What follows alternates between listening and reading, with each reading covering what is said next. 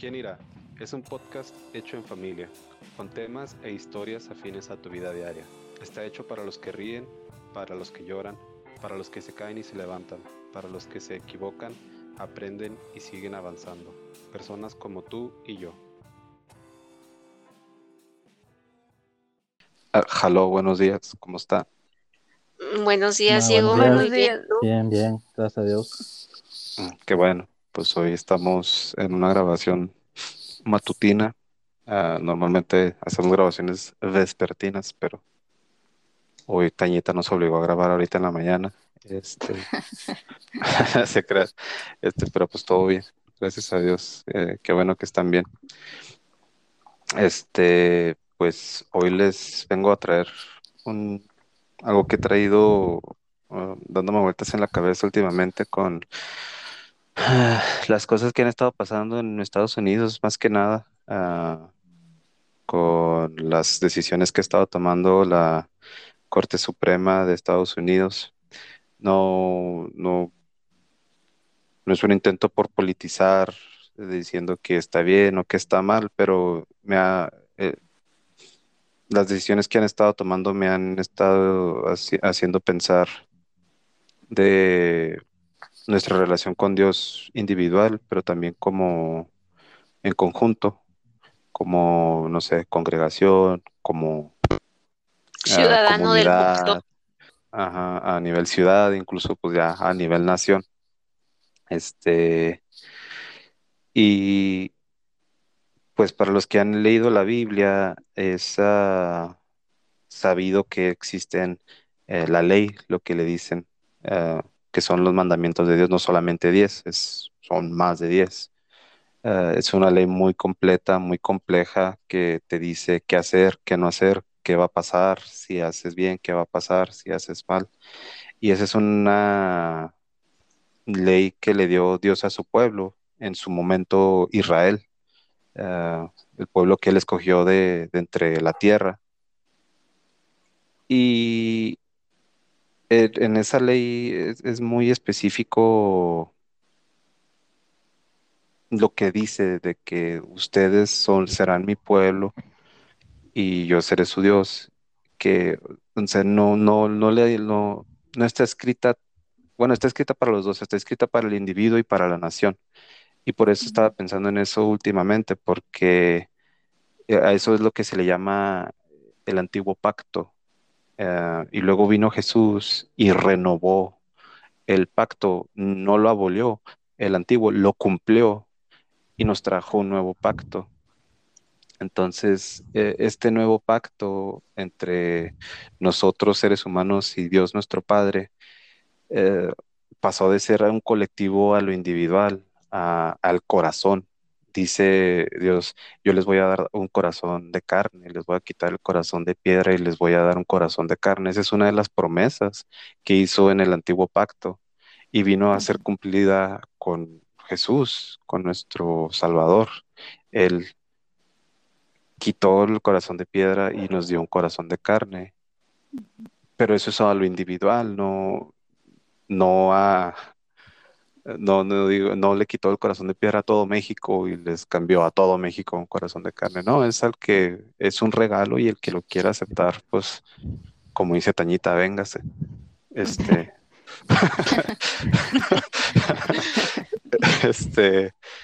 Y sí, o sea, bueno, esa es mi idea principal. Bueno, pues sí, principal, de que muchas, no sé, podríamos hacer un podcast de toda la ley que Dios le dio a los judíos y desmenuzarla regla por regla o ley o no sé, punto por punto, pero pues no, nos tardaríamos mucho. Entonces yo creo que esa es mi idea principal, de que ahorita como que se está haciendo un esfuerzo muy fuerte porque el reino de Dios se establezca en la tierra a través de legislaciones. Y creo que eso, yo personalmente, lo que Dios me ha enseñado, creo que eso no es lo que nos... Yo lo que quisiera agregar a lo que dices, el sentir de la mayoría de la gente pues lo podemos ver reflejado en las noticias y en lo que está pasando como ejemplo principal en Estados Unidos. Hablábamos con un, bueno, digamos, un amigo la semana pasada. Tú estabas en la plática, estábamos hablando de política. Entonces, él mencionaba el perfil cultural del mexicano. Tú tocabas el punto de Estados Unidos, pero yo quiero tocar un punto, el perfil cultural del mexicano. Y él decía, es que en Argentina, cuando ha habido crisis que son menores a las que se han vivido en México, medio pues, se detiene el país y toda la gente protesta. Y el mexicano no. El mexicano sale adelante. Esa es la más grande virtud del mexicano. Y hablábamos de otras cosas del mexicano, buenas y malas, ¿no? Pero ahorita digamos la virtud de que, o sea, nosotros, si vemos que las cosas se consiguen trabajando, pues trabajamos más. Y así es el mexicano, trabajador. Está en nuestro perfil, está en nuestra cultura, está en nuestra genética, así somos. ¿A qué voy con esto? Como tú decías, los regalos de Dios es una relación individual. Pero hay muchos ejemplos donde, especialmente en el antiguo pacto, en el antiguo testamento, donde, por decir, una persona robaba. Hay una historia donde una persona robó y la desgracia o la bendición de Dios se quitó de sobre el pueblo. Entonces ya ese el sacerdote o el líder del rey del pueblo le pregunta a Dios, y Dios le hace saber que una de las personas tomó algo que no debía haber tomado, tomó anatema de otro pueblo. Entonces tuvieron que quitar la anatema y esas personas pues murieron. Así era el Dios de antes. Pero digamos que esa es si se le puede decir el castigo de Dios, que no quiero llamarle así, pero digamos el Dios de antes, que, bueno, Dios no cambia, tampoco después me van a agarrar los fariseos y van a hacer garras, van a editar el audio. Dios es el mismo antes y va a ser siempre el mismo, pero bueno, así era el pacto antes. Entonces ahora viene Jesús, pasa lo que pasó, Jesús se va, viene a la fiesta del Pentecostés y en un colectivo baja el Espíritu Santo y hablan lenguas, y el Espíritu de Dios se hace presente por primera vez en el hombre después, bueno, digo por primera vez después de que Jesús se fue, ¿no? Entonces, está ambas partes, el colectivo que tuvo desgracia porque uno robó, o unos cuantos robaron, también el colectivo que tuvieron la bendición porque se juntaron a orar, se juntaron al unísono a alabar a Dios. Entonces, yo creo que Dios es tan grande y tan vasto que no puede separar lo individual de lo grupal, pero a la vez sí. No sé si me entiendan, o sea, sí es Dios de grande y soberano. Es individual, pero también es en grupo. Solo quería dejar ese punto en claro. Y el otro es la preocupación, por ejemplo, yo como padre, que ya tocamos el tema pasado en el podcast, de las vertientes que hay afuera, en las escuelas, en el gobierno, que ya están básicamente a la mano de cualquier persona, infantes, ya dentro de las escuelas, pues obviamente la preocupación de padres, oye, yo te respeto como los gustos que tú tengas y lo que quieras hacer, ¿verdad? Pero no me quieras adoctrinar a fuerzas a mi hijo en algo que, como tú mismo te jactas de decir, no sabe, ¿verdad? No sabe, o sea, entonces no me lo quieras venir a adoctrinar con ideas que no son las que nosotros tenemos en nuestra familia. Entonces el respeto está bien, pero pues también el otro lado que a fuerzas lo quieren meter, ¿no? Entonces bueno, ahorita está todo eso, pero se me viene a la mente cuando estabas tú diciendo eso, Diego, una alabanza que cantamos en la iglesia que dice, cuando el Señor hiciere volver la cautividad, seremos como los que sueñan. Entonces yo decía, ¿y por qué cantan cuando el Señor hiciere volver la cautividad? Entonces dije, no, pues son cánticos viejos, hablan del periodo babilónico y todo. Pero a lo mejor ahorita no hay un Babilonia como tal, pero tal vez llegue el momento en que todo esto que nos rodea nos tenga en una cautividad. Y así como Daniel, que brilló, y hablábamos nosotros más adelante, más temprano, antes de la grabación. Daniel era un infiltrado en Babilonia y él estaba en cautiverio y él era fiel a su Dios y él lo quisieron atorar y no pudieron, y al contrario, Dios ganó. Entonces, ¿a qué voy con esto? Nosotros hablábamos de que Diego dice, es que el cristiano quiere que el gobierno siga las leyes de la Biblia o haga las cosas como dice la Biblia o como el cristiano que queremos que sea. Pero la Biblia es muy clara y nos dice que este mundo no, pues ya sabemos de quién es. A nosotros nos espera una promesa de vida eterna con el creador del universo, y allá no va a haber nada de sufrimiento y nada de lo que está pasando aquí.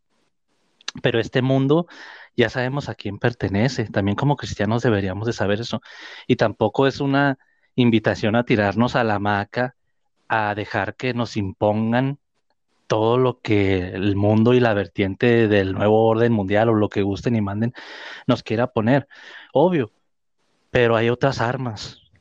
Como Jesús, cuando vino Jesús no iba y se le paraba al César, Jesús no iba y enfrentaba a los romanos. O sea, Jesús no era ese tipo de libertador que Israel quería. Israel creía que iba a ser como un David, un guerrero, que tuvieran muchas guerras y que los iban a liberar bélicamente hablando de los romanos y de todo lo que tuvieron. Pero Jesús vino a pelear de una manera diferente, con amor, con lo que... Ese es el evangelio que vino a dar Jesús. Entonces estamos cayendo en el fariseísmo de... Repito, no es para echarnos a la máquina, no, pues que nos pongan la ley que nos pongan. No, no se trata de eso. Pero bueno, lo hablamos el podcast pasado para que quienes tal vez estén escuchando este y no el pasado, escuchen el pasado y este para que vean de lo que hablábamos. Pues es forjar tu casa en la roca de Jesús, ¿verdad? Y venga la vertiente que venga, pues tus hijos, tu familia, tu casa va a estar sólida. Obviamente no le vas a entregar a tus hijos o a tu familia al mundo, al demonio que está allá afuera, con tantas cosas que están pasando ahora, guerras y tantas cosas en la economía. Pero nosotros sabemos de quién dependemos, nosotros dependemos de Dios. Eso es lo que nos debe hacer diferentes a nosotros como cristianos, que sabemos a quién pertenecemos, y no querer forzar algo que está incluso en contra de los planes de Dios, porque Dios ya lo dice, lo dijo en la Biblia, como lo decía Diego. Queremos hacer que este mundo sea como el cielo, y no va a ser así. Este mundo no es de Dios, no le pertenece a Dios. Dios es soberano, pero Dios sabe, Dios le dio permiso a alguien a gobernar en este mundo. Bueno, sí le pertenece, más bien es eso. Le dio... Exacto, le dio permiso. La potestad, le dio el permiso. Exacto. Yo lo que digo es como nosotros que decimos que somos cristianos, pero que o sea, no señalamos, no tratamos de señalar, no damos guerra con que ay no, los homosexuales o las lesbianas o el aborto, algo. O sea, nosotros somos unos cristianos que nos ha tocado la compasión, ¿verdad? Entonces, también Dios dice en su palabra, Jesucristo dice en su palabra, o sea, nosotros vamos, no nos debemos conformar a que ya sabemos a quién pertenece ahorita, a quién le dieron permiso ahorita en este tiempo de reinar aquí, pero también se nos dice a nosotros bien claro que nosotros somos luz. No por eso vamos a decir, como dice Carlos, mi hijo, nos vamos a tirar a la milonga así de que, pues sí, es que yo ya sé a quién pertenezco y que esto y que el otro. No, nosotros tenemos que ser luz para gente y dar a conocer quién es Jesucristo, ¿verdad? Entonces, no decir, no, pues ya sé a quién pertenezco y yo ya me salvé porque yo creo en Dios y soy hijo de Dios y Jesucristo, yo soy cristiano por Jesucristo. No, o sea, tienes que hacer tu parte. Y me encierro en mi trinchera.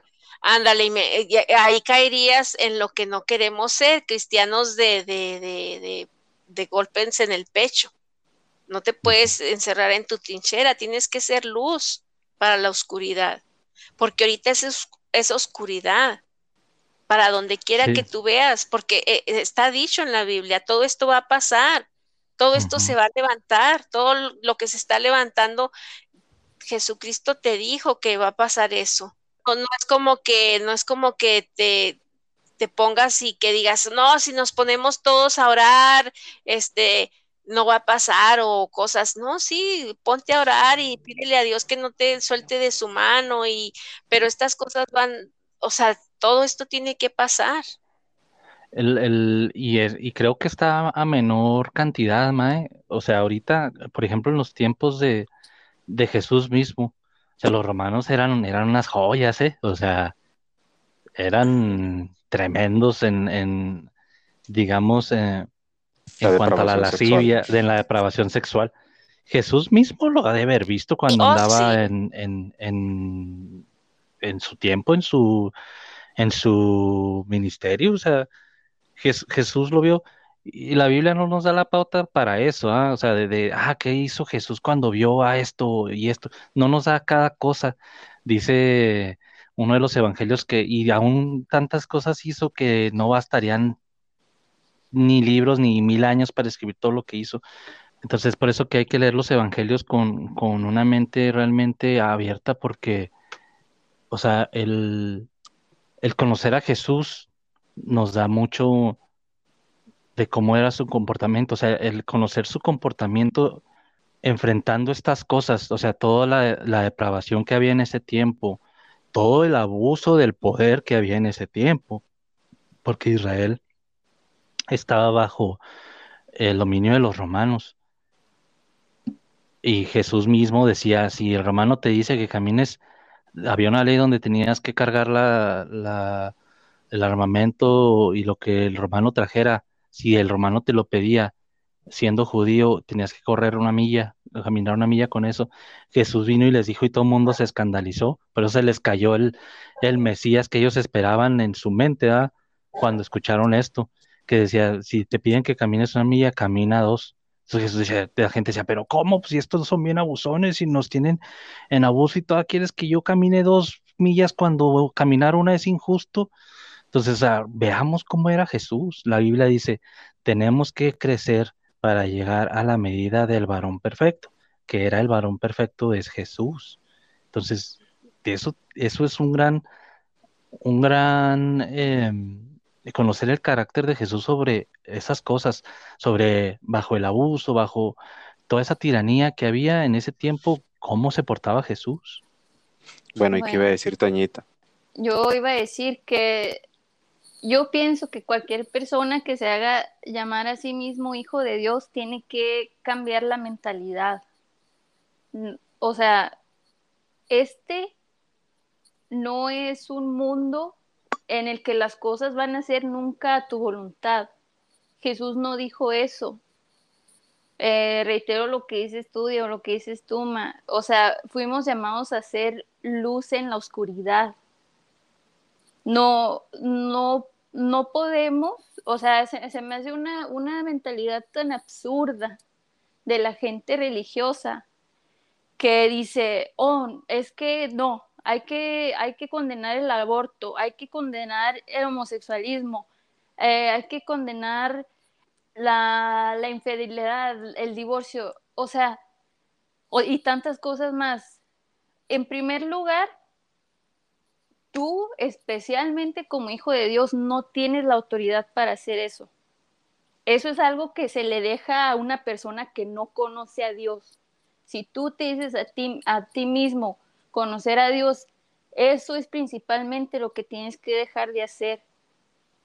O sea, no hay manera de que Dios, conociendo a Dios verdaderamente, su amor verdadero, se junte con una persona que odia. Eso no existe. Entonces, también se me hace muy absurdo que la gente, que la iglesia como institución, la religión, siempre está en contra de, por un ejemplo, decir, el homosexualismo, como considerando que esa batalla se vive solamente en el mundo, como le dicen ellos, secular, y olvidando que esa batalla también se pasa en escuelas cristianas, en escuelas católicas, en escuelas de cualquier religión que puedas mencionar y pensar, en hogares que se dicen religiosos. O sea, no puedes ser tan incoherente y encerrarte en los mandamientos que te convienen y pensar que porque estás haciendo eso, estás representando a Dios como Él te mandó y estás haciendo un bien. En ningún lugar en la Biblia dice Jesús que vayas y apuntes el dedo y condenes. En ningún lugar. El mandamiento que dejó Jesús fue: amen a Dios con toda su alma, con toda su mente, con todo su corazón, y amen a su prójimo como ustedes mismos. No condénenlo, no háganle la vida imposible. O sea, no dijo vayan y discriminen, vayan y hagan la vida imposible, vayan y hagan chisme y hablen mal. No, eso nunca lo dijo. También me hace pensar lo que decías, digo, al principio, cómo la religión agarra los mandamientos que les convienen de esa ley que Dios Padre escribió para Israel. Yo he leído esa ley. En esa ley dice: al hombre que abuse sexualmente de una mujer, mátenlo a pedradas, porque es como si matara a esa mujer. O sea, ¿sí me explico? La religión agarra los mandamientos que ellos les convienen. O sea, o eres o no eres. No estés jugando con lo que a ti te conviene. No te escudes en el nombre de Dios para hacer lo que no debes hacer. Mil veces a Dios le vale más y ama más a una persona que dice: ¿sabes qué, Dios? No puedo más porque estoy batallando con esto. Soy una basura, estoy sucio, estoy cansado. A alguien que siempre anda con la manchada pensando que es un santo y que nunca se equivoca. Eso no existe. Aquí en esta tierra no existe nadie que no tenga pecado, no existe nadie que no falle. Por eso mismo no tenemos la autoridad de andar haciéndole mal a la gente, especialmente a la gente que no conoce a Dios. Yo pienso que todo está escrito, hija.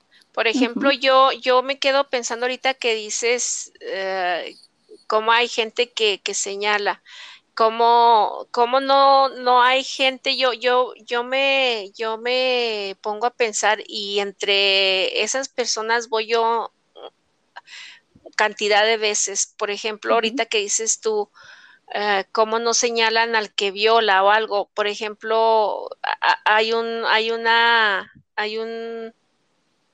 capítulo en la Biblia que dice acerca de los pastores, hay de aquel pastor que no cuide bien a sus ovejas, ¿verdad? Porque pues también va a ser juzgado. Y ahí entra lo que dices tú, de que muchos los pastores, los sacerdotes o los líderes, qué sé yo, siempre de alguna manera manipulan para hacer entender a la gente, entre comillas, la palabra de Dios, pero a resumidas cuentas, al final del día ves que es pura manipulación para alcanzar sus anhelos ellos, sus anhelos uh-huh. como hombre, y pues pienso yo que ha de ser difícil cuando alguien te ve como el pastor o el sacerdote, que es una sumisión casi completa. Pues tienes que tener los pies muy bien puestos en la tierra, ¿verdad? Para no perder. Pero en fin, somos humanos.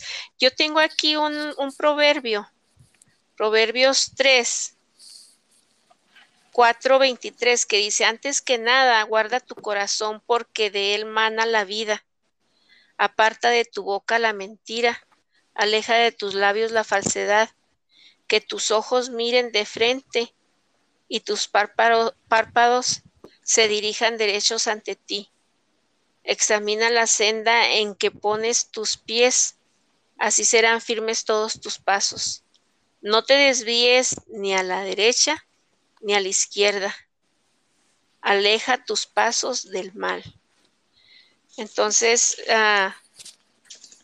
yo quise leer porque están hablando del corazón y de las cosas que vienen del corazón. Y sí es cierto, o sea, sí es cierto lo que dice aquí, que de tu corazón, de él mana la vida o la muerte, que es lo que hacemos la gente cuando decimos a alguien, oh, no, tú no, Dios a ti no te puede